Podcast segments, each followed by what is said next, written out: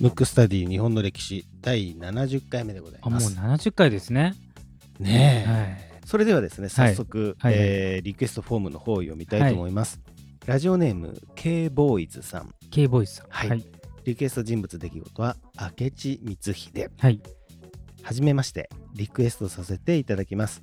この番組を聞き始めたきっかけなのですが、今年の3月、出張先のホテルでなかなか寝つけない時に、小難しい話を聞くと眠気が襲ってくると思い、はい。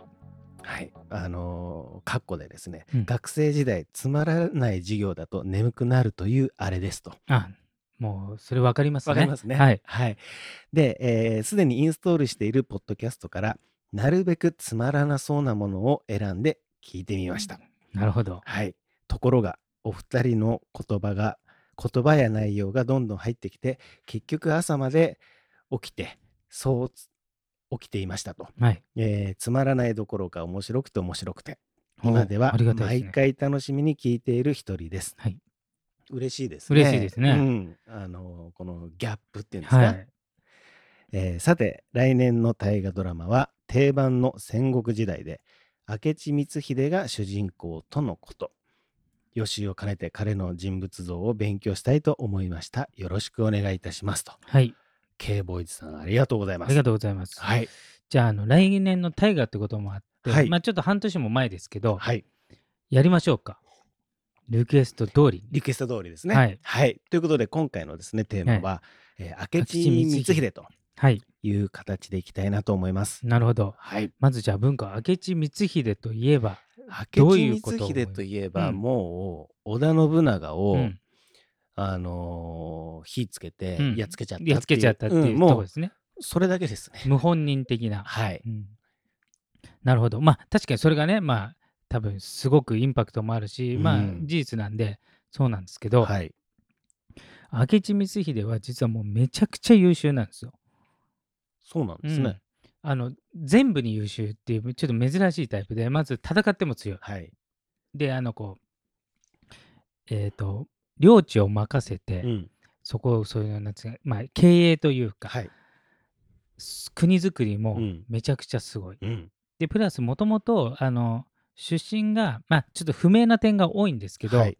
朝廷にもいたんでおお。だからなんていうんですかそういう知性教養的な、はいはいはい。まあインテリはい。もあるので、だから戦国時代ちょっと荒々しいイメージですけど、うんどれをとっても超一流の人物なんですよ。じゃあエリートみたいなもんですね。なんか。超エリート。うん。でただ昔あの戦国武将っていうのは、はい。やっぱりこう裏切りとかね下克上の時代なんで怖いから結構こう血縁とか代々えっ、とまあ仕えてる人がうん。やっぱ有利、まあ、年功序列的なね、はい今で言うと、うん。なんですけど信長は一切そういうのないんで能力主義なんで、うんうん割と後から入って、うん信長の軍団にね後から入ってまあ1 1、2を争う出世をしたと。うーんまあ、僕の中では1位じゃないかっていうね、おーとこなんですよ。で、2位が秀吉なんであすよ。じゃあ秀吉よりか当時としては、ひあの、信長に買われてた。人人なんですよで、信長って、やっぱり、あの、まあ、独裁的な、まあ、うん天才的なものの考え方、合議制ではないんで、うんまあ、自分で決めて自分でやるっていうタイプなんですけど、その中で、あの、まあ、攻めの、攻め取った領地あるじゃないですか。はい。あの戦国時代なんでね、うんまあ、攻め込んで取った領地は自分のものなんで、その領地はほとんど自分のものなんですよ、うん。信長は。うん。ただ、一番最初に領地を明け渡したというか、城をあげたというか、うん認めたのが明智なんですよ。へえじゃあ。数ある一ひ一番弟子みたいなもんですねそうそう、信長の優秀な部下の中でも飛び抜けて優秀なんうで、んえっ、と、許さないはずの信長が許したぐらい優秀。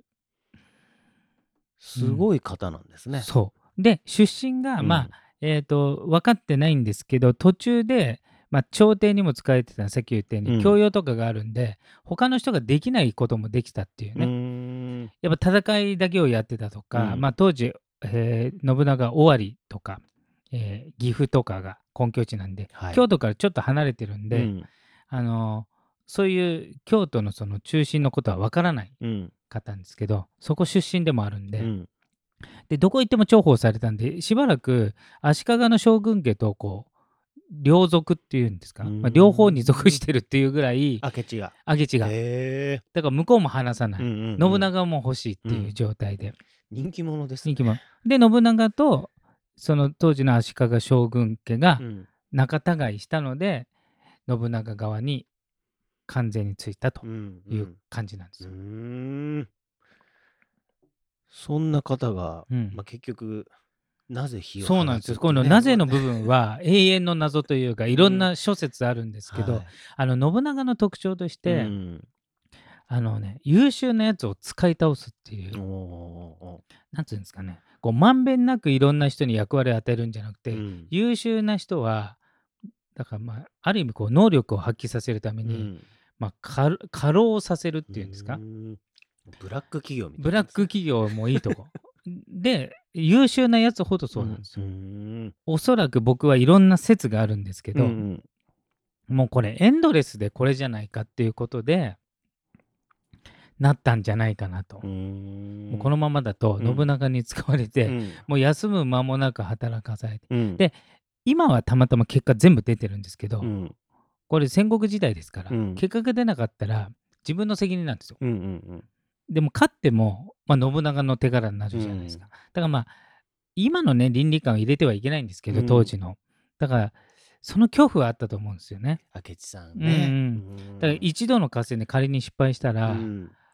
まあ処刑されたり、ね。うん。皆殺しにされたりする時代ですから、うん。だから今の道徳が全く通じない時代ですから、うん。で優秀なほどいろいろ戦況がわかるじゃないですか、うん優秀なんで、あうん。次の戦いこれやったら負けるかもとか、うんうん。これはちょっと無茶だなとかあの優秀なほどいろんなものが分かっちゃうじゃないですか、うんそういうのもあったんじゃないかなっていう。う、ん。本当にじゃあい優秀だったんですね。優秀本当に優秀で,、うん。でまだあの信長が天下を統一する前なんで、はいというか統一せずに殺されてますから、うん。まだ残ってるじゃないですか、うん。この天下統一って考えた時に、はいうん。でそれを、まあ、ほとんど34人で回してたんですよ。お織田信長的にー言うと。少数精精鋭ですね。うん、もちろんその下に部下はいるんですよ。うん。だいぶた対照的な。うん。だから秀吉、えーひ明智光秀、うん。あと2人ぐらいいたと思う、でうん。うんただこの2人がやっぱりすごく優秀で、うん。で当たり前ですけどあの秀吉の方は、うん。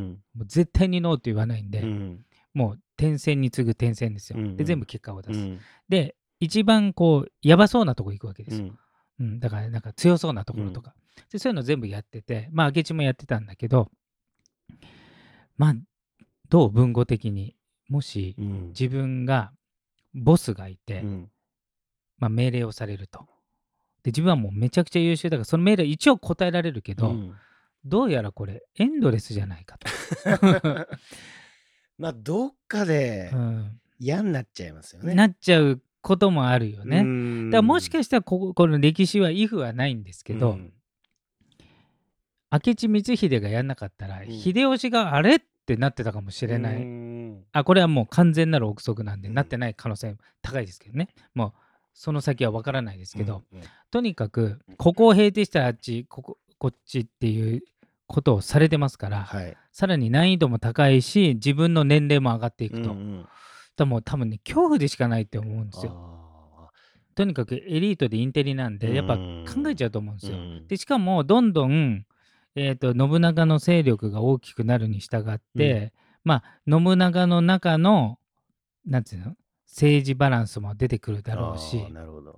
プラス残ったところっていうのは、うん。すもうよりすぐりの強いやつじゃないですか、もうん。うそんな中でも信長と対立しちゃうぐらいのやつだから、うん。そうするとそこ行って死ぬ可能性もあるじうゃん、ん。戦いに行ってこいと、うん。そこで死ぬ可能性もあるし、うん。で死なないでも負けたら責任取られるかもしれないし、うんでかといって信長にノーって言ったらうん。ダメだから、うん。かといってバカのふりも今更できないし、っうん。ていうジレンマがあったのかなっていうのが僕が一番数あるうん説があるんですけどね、はい。本能寺の変に関して、うん。だから多分合ってないとは思うんですけど、うんうんうん。ちょっとその恐怖はあったんじゃないかなって優秀がゆえに。なんか中間管理職というかね。いやもうもろそうでね。ね。ワンマン社長の、うん、でさらにやっぱ人が嫌がることも、うん。社長のためだったらやっぱやっちゃった野心家な部分も確かにあると思うんですよ。うんうん。例えばい今でこそ、うん。えーこの番組でも何回かやりましたけど今でさえですよ。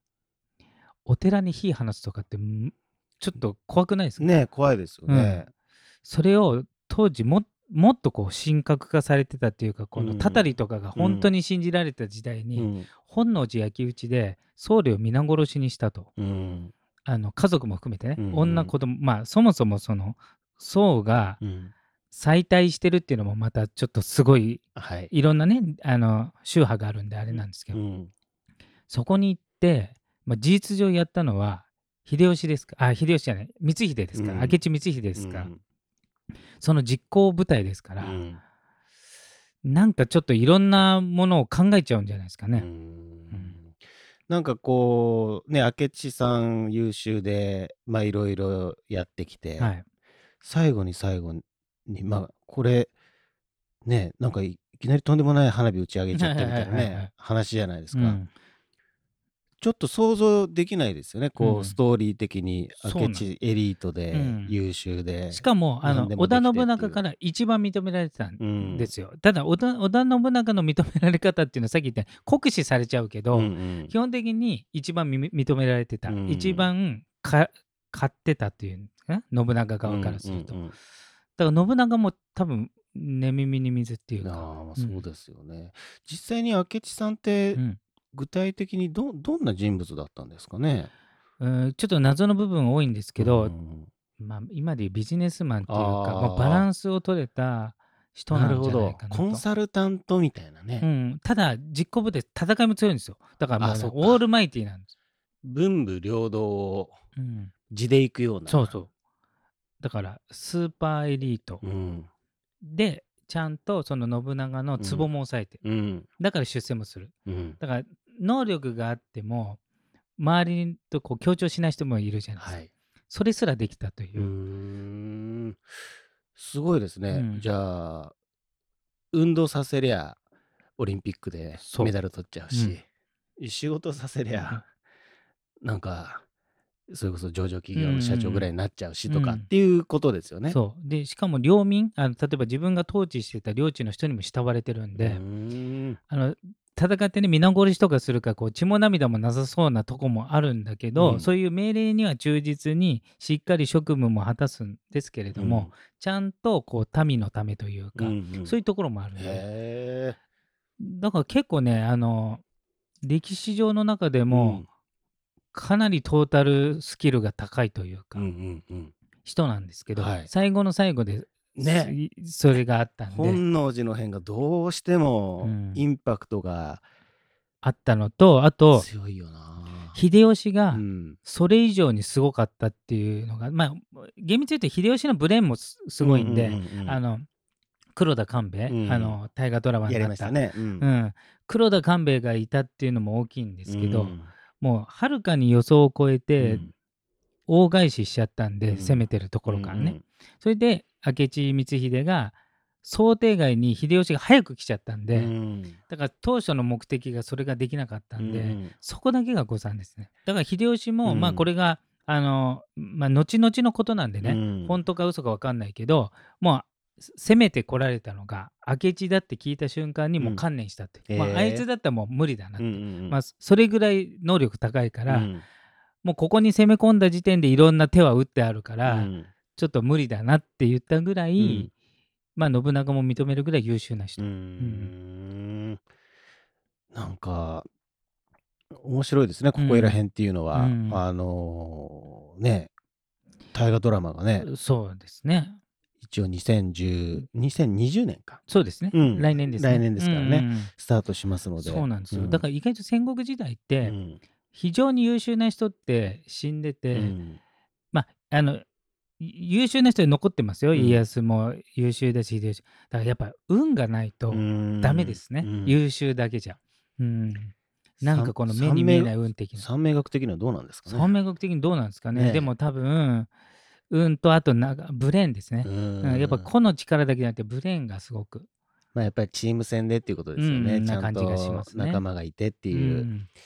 だからちょっとね悪者のイメージとはちょっと違って、うん。非常にできてやむにやまれなくなったのかなと。あ最後の最後、あ、まあ、一番そこが残りましたけどね。うんな感じがしますね、うん。僕は、うん明智さん最初そのやってたことよりもやっぱり結局本能寺の変ですからね。うんだから裏切り者的なね、うん。ちょっと倫理に欠けるっていうか、うん。まあ今の論理を入れちゃいけないんですけど、はい。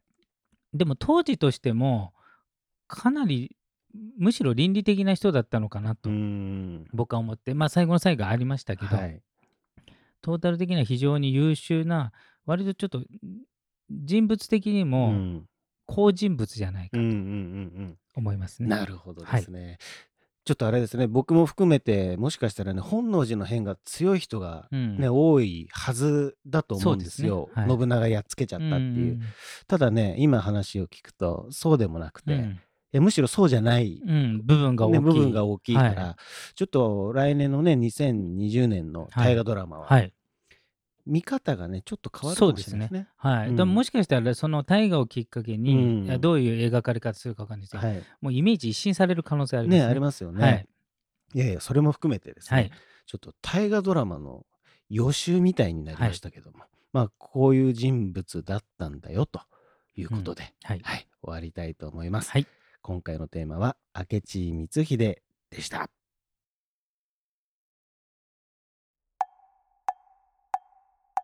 むくむくラジオだべ。むくむくラジオだべ。むくむくラジオだべ。